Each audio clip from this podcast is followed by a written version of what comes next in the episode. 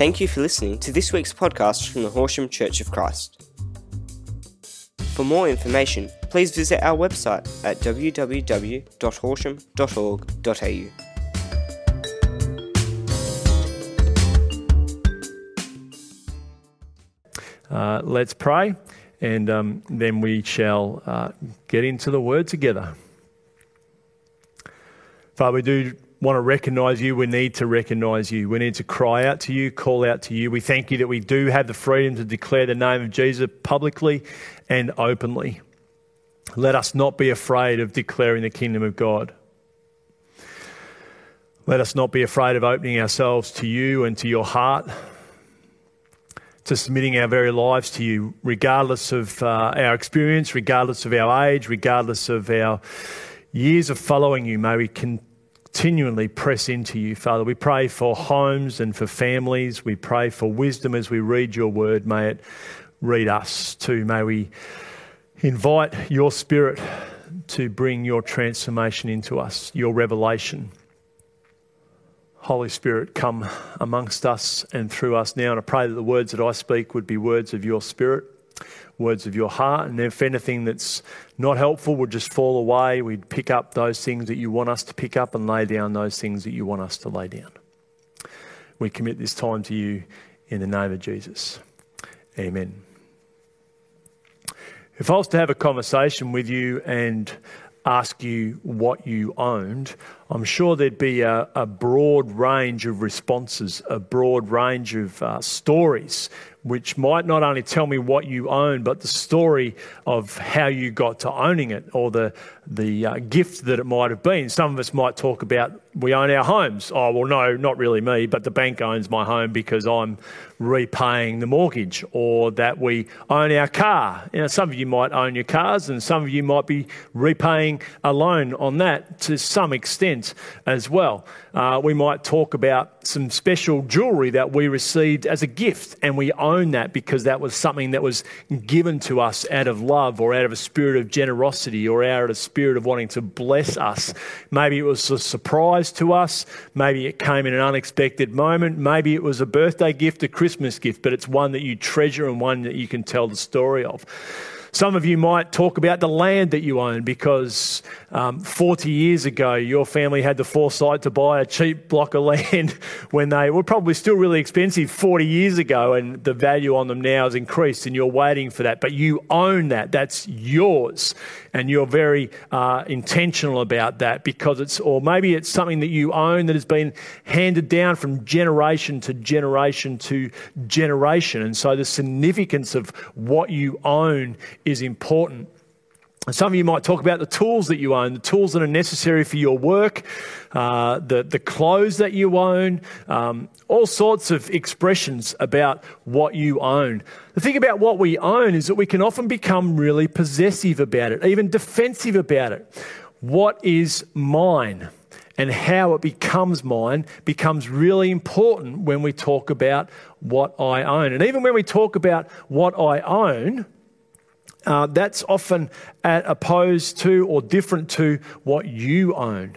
Uh, so, what's mine and what is yours, and how we do that. And uh, the reality is that's all around relationships too. That could be the attitudes that we own. What, how do we, how do we own our attitudes? What's responsible? What are we responsible for in our attitudes and how we speak to one another? That might be a bit of a rabbit warren, a bit of a trail for you to wander on.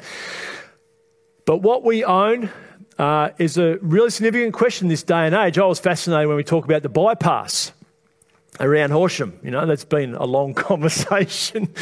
Um, and the challenges about that. And you know what? What's the real challenge about the bypass? Now, certainly there's some uh, guidance around the structures and the floodplains and all that. But you know what the real challenge becomes about? It becomes about who owns the land.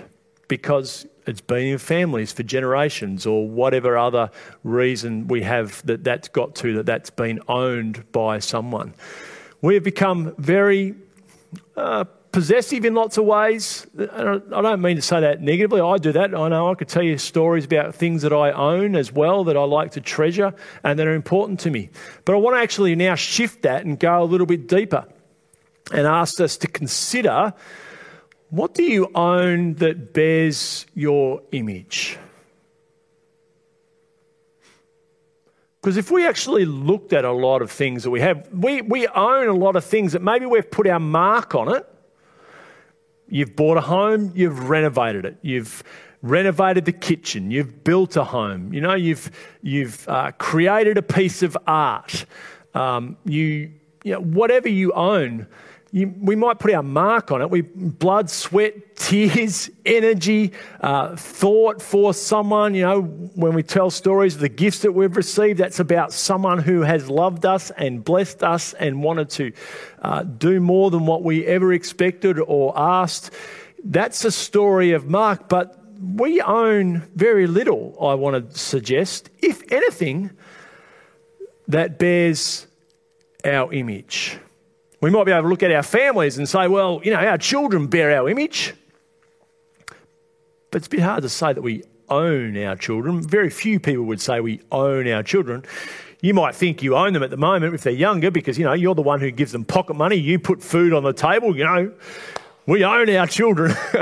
um, I hope you don't talk about your children like that. But, you know, that, we talk about our children as bearing our image, but we can't really talk about owning them, can we? And I think this is a huge challenge. This is the tension that Jesus actually um, encounters and invites us to think about differently. And I think it's a, oh, look, as I want to be um, completely transparent, authentic in this, like uh, where to take this text was really so. I might not take it far enough for some, and maybe I've taken it too far for others. Hopefully, I've held a ground where God reveals something of Himself to you, and you're able to really uh, experience and encounter the living Word and the living God, and ask Him how He wants us to respond. Because I really could have taken it multiple ways, which is true of every text, but this week was particularly tough. I'm sure you'll appreciate it as we go. So let's read uh, Mark chapter 12. Um, and uh, let's see where it takes us. So, Mark chapter 12, verse 13. Later, they, uh, the they being sent the religious leaders that have been having conversations with Jesus. Remember, Jesus was asked by what authority he's doing these things, what authority is coming into Jerusalem. Uh, last week, we explored the authority a little bit more, and uh, Jesus, the religious leaders realized that Jesus was speaking against them or about them and confronting them quite directly. So, they've actually gone and gone to a group of people, as we discover here. The, the they, the religious leaders, sent some of the Pharisees and Herodians to Jesus to catch him in his word. Excuse me, this is not working for me here. Um, so the religious leaders have gone to a group of people they might not necessarily agree with. And we'll explore this a little bit briefly, uh, again briefly. They came to him and said, Teacher, we know that you are a man of integrity. You aren't swayed by others because you pay no attention to who they are, but you teach the way of God in accordance with the truth. Is it right? Now, sorry, let me stop there. At that sentence, I can imagine Jesus saying, This will be good. Because, you know, they're buttering him up here, aren't they? Like, we know this about you, Jesus. We've seen this about you. And I can imagine Jesus saying, All right, come on, bring it on, bring it on. Is it right to pay the imperial tax to Caesar or not? Should we pay or shouldn't we? The imperial tax being the government tax, essentially. But Jesus knew their hypocrisy. Why are you trying to trap me? He asked. Bring me a denarius and let me look at it. They brought him the coin and he asked them, Whose image is this and whose inscription? Caesar's, they replied. And then Jesus said to them, Give back to Caesar what is Caesar's and to God what is God's. And they were amazed at him. So let's, let's understand and unpack what's happening here. The Pharisees and the Herodians are essentially two opposing groups of people. They are people who have different philo- uh, philosophies, even theologies, if you like. Uh, here are the Pharisees. The Pharisees are, if you like, the separated ones. So they have stood apart from the rest of community. They have sought to uh, honour the law, this, the written law, and the oral law that's been attached to that law for a long period of time.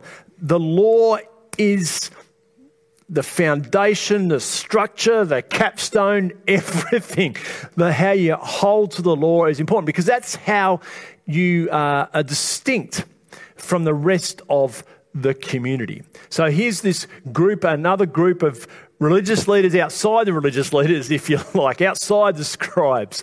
Uh, this, these are the separated ones. And Herodians are essentially, these are the people who work and live and breathe in the, in the government courts, if you like, in the, in the government house. These are the people who served the king of that particular region, uh, and therefore they come under Caesar. So there's Caesar and then Herod. I don't really understand the political structure at the time, but I know that. So here's so obviously the, the separated ones obey God's law, the oral law, the written law. That's what's important. Herodians and government law.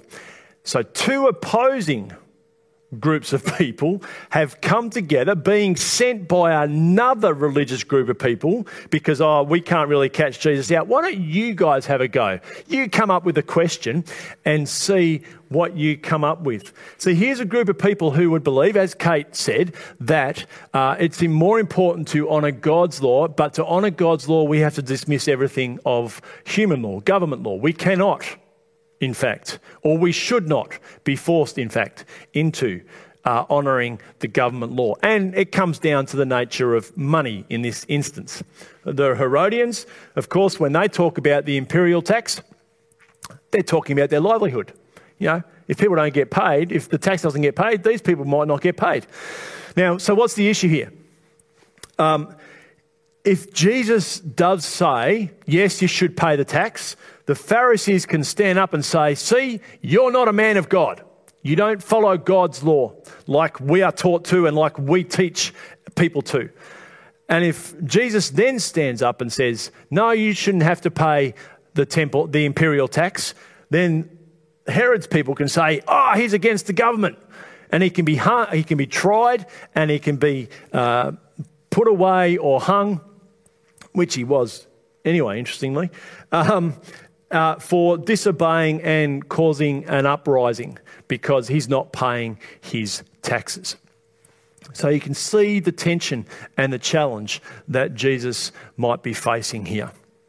This is an interesting question, a fascinating question. And I wonder, you know, I don't know anyone that gets really excited about paying taxes. it's kind of that thing that we do, uh, and we barely know that it happens these days. You know, no one would come to us and say, we shouldn't pay our taxes anymore. Why do we want to pay our taxes? Well, we know, and I don't believe it was any different when Jesus was walking the earth. Taxes help infrastructure, taxes help um, our nation uh, survive, move. We talk about taxes being important, and we want our taxes to work for our, for our health system, for our education system, for our roads, and we complain because we feel like maybe our taxes aren't working to the best of their ability. We become cynical in our country. I know that I have become cynical at times, thinking of how much our politicians seem to be paid and their salaries seem to increase while some things seem to decrease, particularly around our health and our education and our road systems. And that's no slight against those people who work in that area. We just know sometimes when we get frustrated with the stories of infrastructure that's not working well. But we also understand that for these things to perhaps have improvement, that might mean we need our taxes increased. Well, hang on a minute. wait, wait, wait, wait, wait. That's a whole other conversation, isn't it? So, as soon as we can't have it both ways, can we? And this is the real challenge, I think, for us today as we consider this conversation. And at the end of the day, this isn't just about money, though. This is about heart. This is about identity. This is about the image we bear. This is about the one that we follow and how we submit to government authorities. And when I say that, you can begin to understand how it could have gone 25 different directions in this message. But I wanted to highlight, I guess, the money issue because we both, we, we all want this sense of uh, rightness or fairness or even ownership becomes important. You know, I've worked hard for this money. I've worked hard to be able to achieve that. I've worked hard to get that. The government wants their share. The government wants to take some. And this is the, the, the, the, uh, the tension that Jesus was invited to participate in in some ways as well. And he doesn't actually play into it. But before we go there, I just wanted to highlight a couple of texts around government authority, and I think some things worth remembering around this and some encouragement around uh, what this meant for the early church. It's also worth noting, as I thought about this too, that the early church was at huge risk of being snuffed out um, and to be if they gave any indication that they were speaking against government, their lives were at risk. This is the real challenge. These stories are being written and remembered under the oppressive nature of a Roman government and empire that had no qualms with hanging people to a cross and putting you on a highway as a demonstration of what would be done if people spoke against or mistreated or didn't honour the Roman ways. And this was a tension for the synagogue rulers that they were struggling with. How do we survive? They were, remember, they were waiting for the, the new empire, the kingdom of God empire, to come in and overthrow this worldly empire. And Jesus actually says, well, there's another way to live here, there's another way to think about this. So bear with me to the end. Uh, this is not particularly comfortable. But let's see how we go. So, uh, Paul writes to the Roman church, and he said, It is necessary to submit to the authorities, not only because of possible punishment, but as a matter of conscience. So, here's uh, the leader of the early church, the, the uh, one who plants the early church, and says, Look, there is risk here. We want to submit to the authorities. Now, if you don't, it might cost you your life. This is the challenge. So, and I guess it's one of the questions that some of us might be asking today. When does overreach of government step into what we believe God might be wanting us to do? Whew, um, that's, that's a tough question to ask. But Paul actually takes a bit further. It's also a matter of conscience. So, how do we hold those tensions together? But then Paul goes on and argues the point around taxes. This is also why you pay taxes for the authorities are God's servants. Now, I imagine for people reading this as part of the Roman Empire, serving in the Roman church, wanting to care for the sick, look after the orphans, look for the uh, care for those who are uh, disabled or the leper community, and they saw these people being rejected by the authorities, God's servants, that might have been a hard word to hear. But Paul says these people are God's servants. We can't always understand or comprehend that.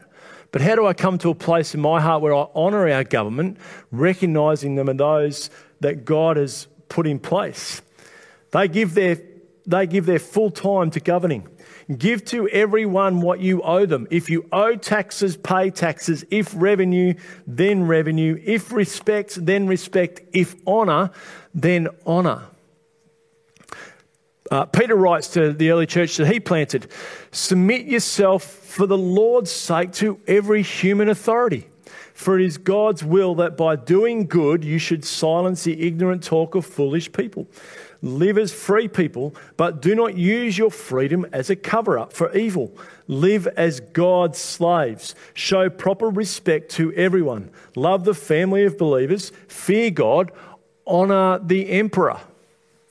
Wow as I read those texts this week, if I could have done anything to avoid having this text on this particular week, I would have done it. I'd rather, I don't know, what would I rather teach you about in open scriptures about?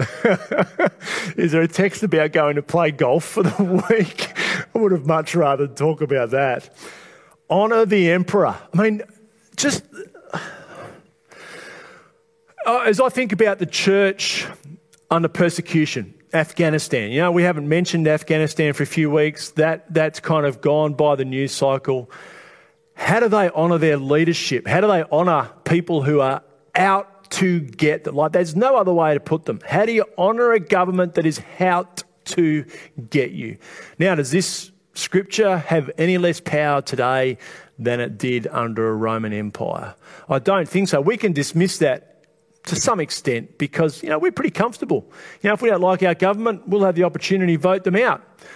Half the governments over the last 10 years have voted themselves out and replaced themselves. I mean, it's a crazy system. We have that freedom. We become cynical. We don't like them. We don't like their policy. In fact, we judge our government because we don't like the leaders, even if we don't know them. Um, but I read this and I think, oh, what does that look like for me to honour our government? Aside from the practical issue of paying taxes. But actually, so, and this is uh, uh, paying taxes or uh, serving our community and blessing our community, being people who uh, represent God in the midst of these tensions of what it looks like to submit to our authorities and our government leaders. And, uh, you know, if we're finding this hard at the moment, we can take comfort and solace in the fact that here was churches and Jesus ministering um, in the midst of these tensions as well. What does it look like for me to honour God? What does it look like for me to serve God in the midst of facing difficult government decisions? The question's no less, no less relevant today, is it? So, how do we do that? And I think the cue is in how Jesus responds. And I, I changed the words because I just wanted to, um, we wanted to understand when Jesus talk about show me a coin, the image of the emperor was printed onto that coin. And we don't have that image anymore. We have historical figures. So that's a bit different for us. But that coin indicated that that emperor owned that coin. Even if it was in your hand, he owned that money. So that's the whose image is really important here. The word image um, or inscription uh, is really important here. So this is what Jesus and how Jesus responds. Give back to government what belongs to government and to God what is God's. So the question here is then what bears the image of God in our world?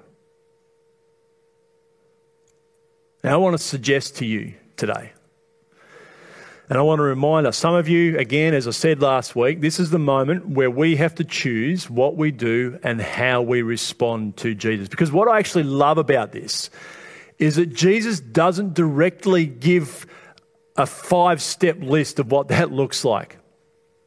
He leaves this as open as that. So here's what I want to here's what I want you to consider today. If you've been following Jesus for a long period of time, if you've been worshiping Jesus, I know you're missing that sense of gathering. You've been um, struggling with the, some of the decisions that are going on, some of the government decisions, the government mandate at the moment. Okay, so how do we give back to government what is government's at this time?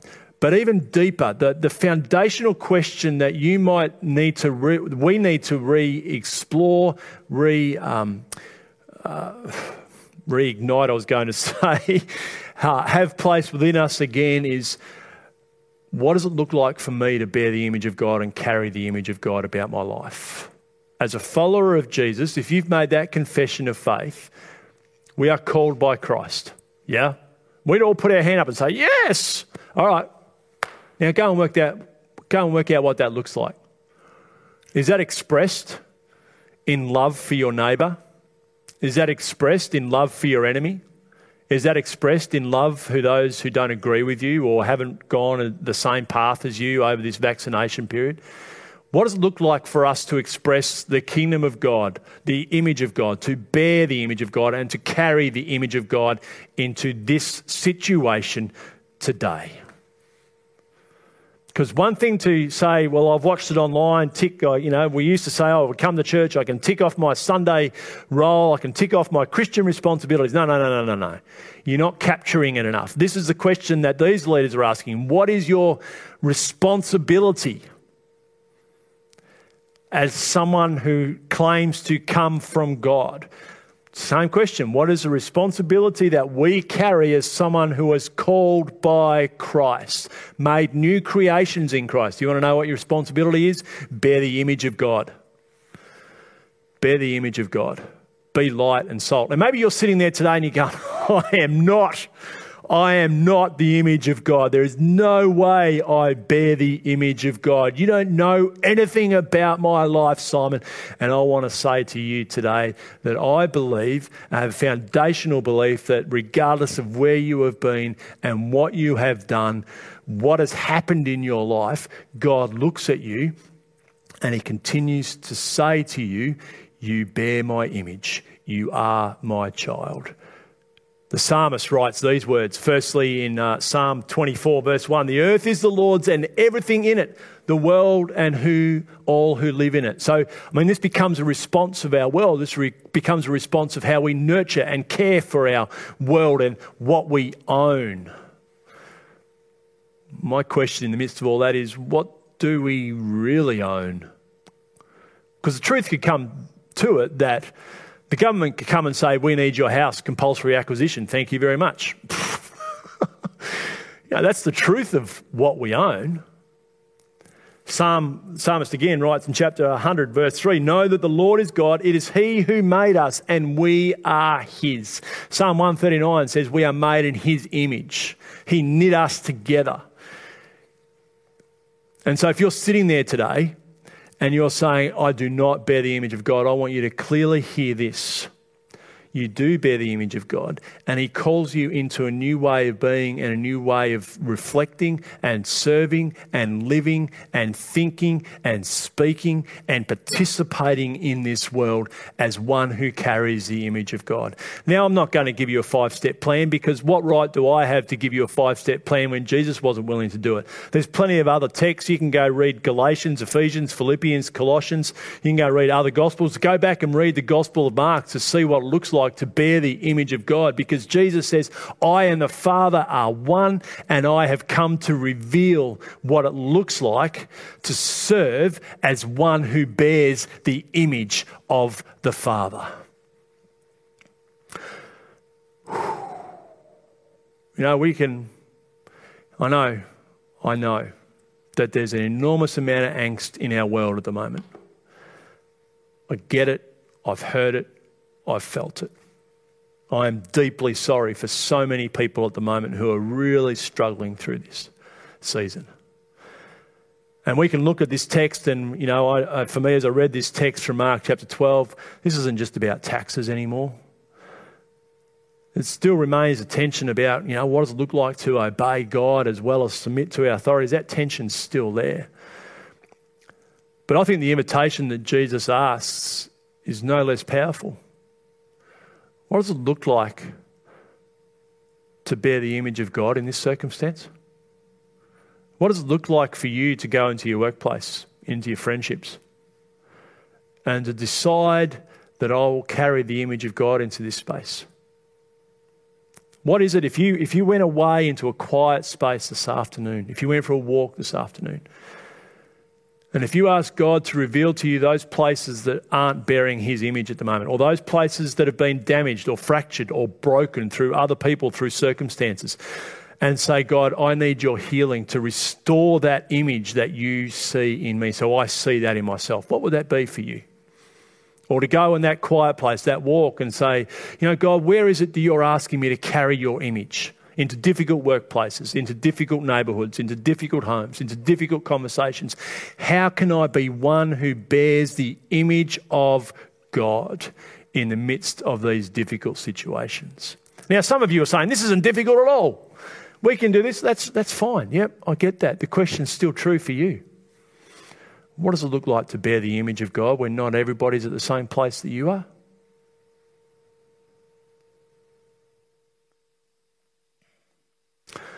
We all know and we can all see that this world needs some hope, it needs some clarity, it needs people of peace, it needs people who bring a non anxious presence. It needs people who can point to a kingdom that goes beyond the rules and regulations and division that's being caused. It needs people who can point to something that is not yet fully revealed, except through the heart of the Father who has revealed himself in Jesus. What does it look like to be those kind of people? Who bear the image of God. And maybe today, there's some things that you've allowed to come into your heart, into your spirit, into your way of life that are not of God. And maybe today is the moment where you say, I can't carry that anymore. It's not bearing the image of God. I invite you to simply go into that quiet space again and confess them, honour them, maybe gather other people and say, These are the things I need to be laying down. These are the things I want you to check up and ask me about in a few weeks' time but even to go into the Father's house, into the Father's space and say, Father, I'm not one with you. What does that look like today?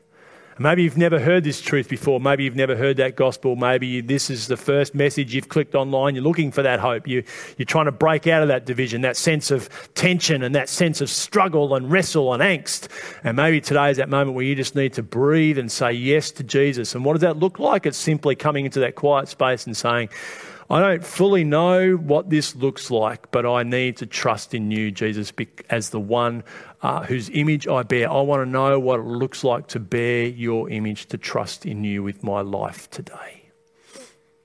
And then trust in God. We can let us know so that we can find people to gather around you and cheer you on and, and uh, mentor and disciple you, help you learn along the way as much as we learn as well. Would you join me in prayer? Father, we want to uh, thank you for who you are. We recognize that there's so much happening in the world at the moment. We recognize in all this that this is not just about flesh and blood, but this is uh, the battle of uh, the spirits and power and principalities of heavenly realms. And so we confess the parts in us, Father, that become angry, that become prideful, and uh, we don't bring that to you that become people, uh, we get anxious, we become fearful, we become possessive and defensive. We thank you that you've already completed the work of forgiveness, and we want to step into that as people who long to bear your image. Make us new creations again, Father. Father, for those who perhaps are watching this for the first time or the fifth time and just learning what it means, Father, may you speak powerfully and remind them that you love them and that you call them to be those who bear your image above everything else. In this season and this time, may we discern with grace and with peace and with love and with joy, with kindness, with self control, with patience, what it is to bear your image so that the world would know of the depth and the wonders of your love. In the name of Jesus, we pray. Amen. We want to thank you for joining us today. Uh, we trust that you've been encouraged. We trust that you've been blessed, as difficult as it might be at the moment. Uh, please reach out. Let us know. You can contact horsham.org.au. Uh, contact us through our uh, Facebook page or through a phone call, still on emails, are still available, and we can uh, connect people with you that can help guide and encourage and bless you as well. Uh, and even as you continue to be a blessing to others. Go in peace, friends.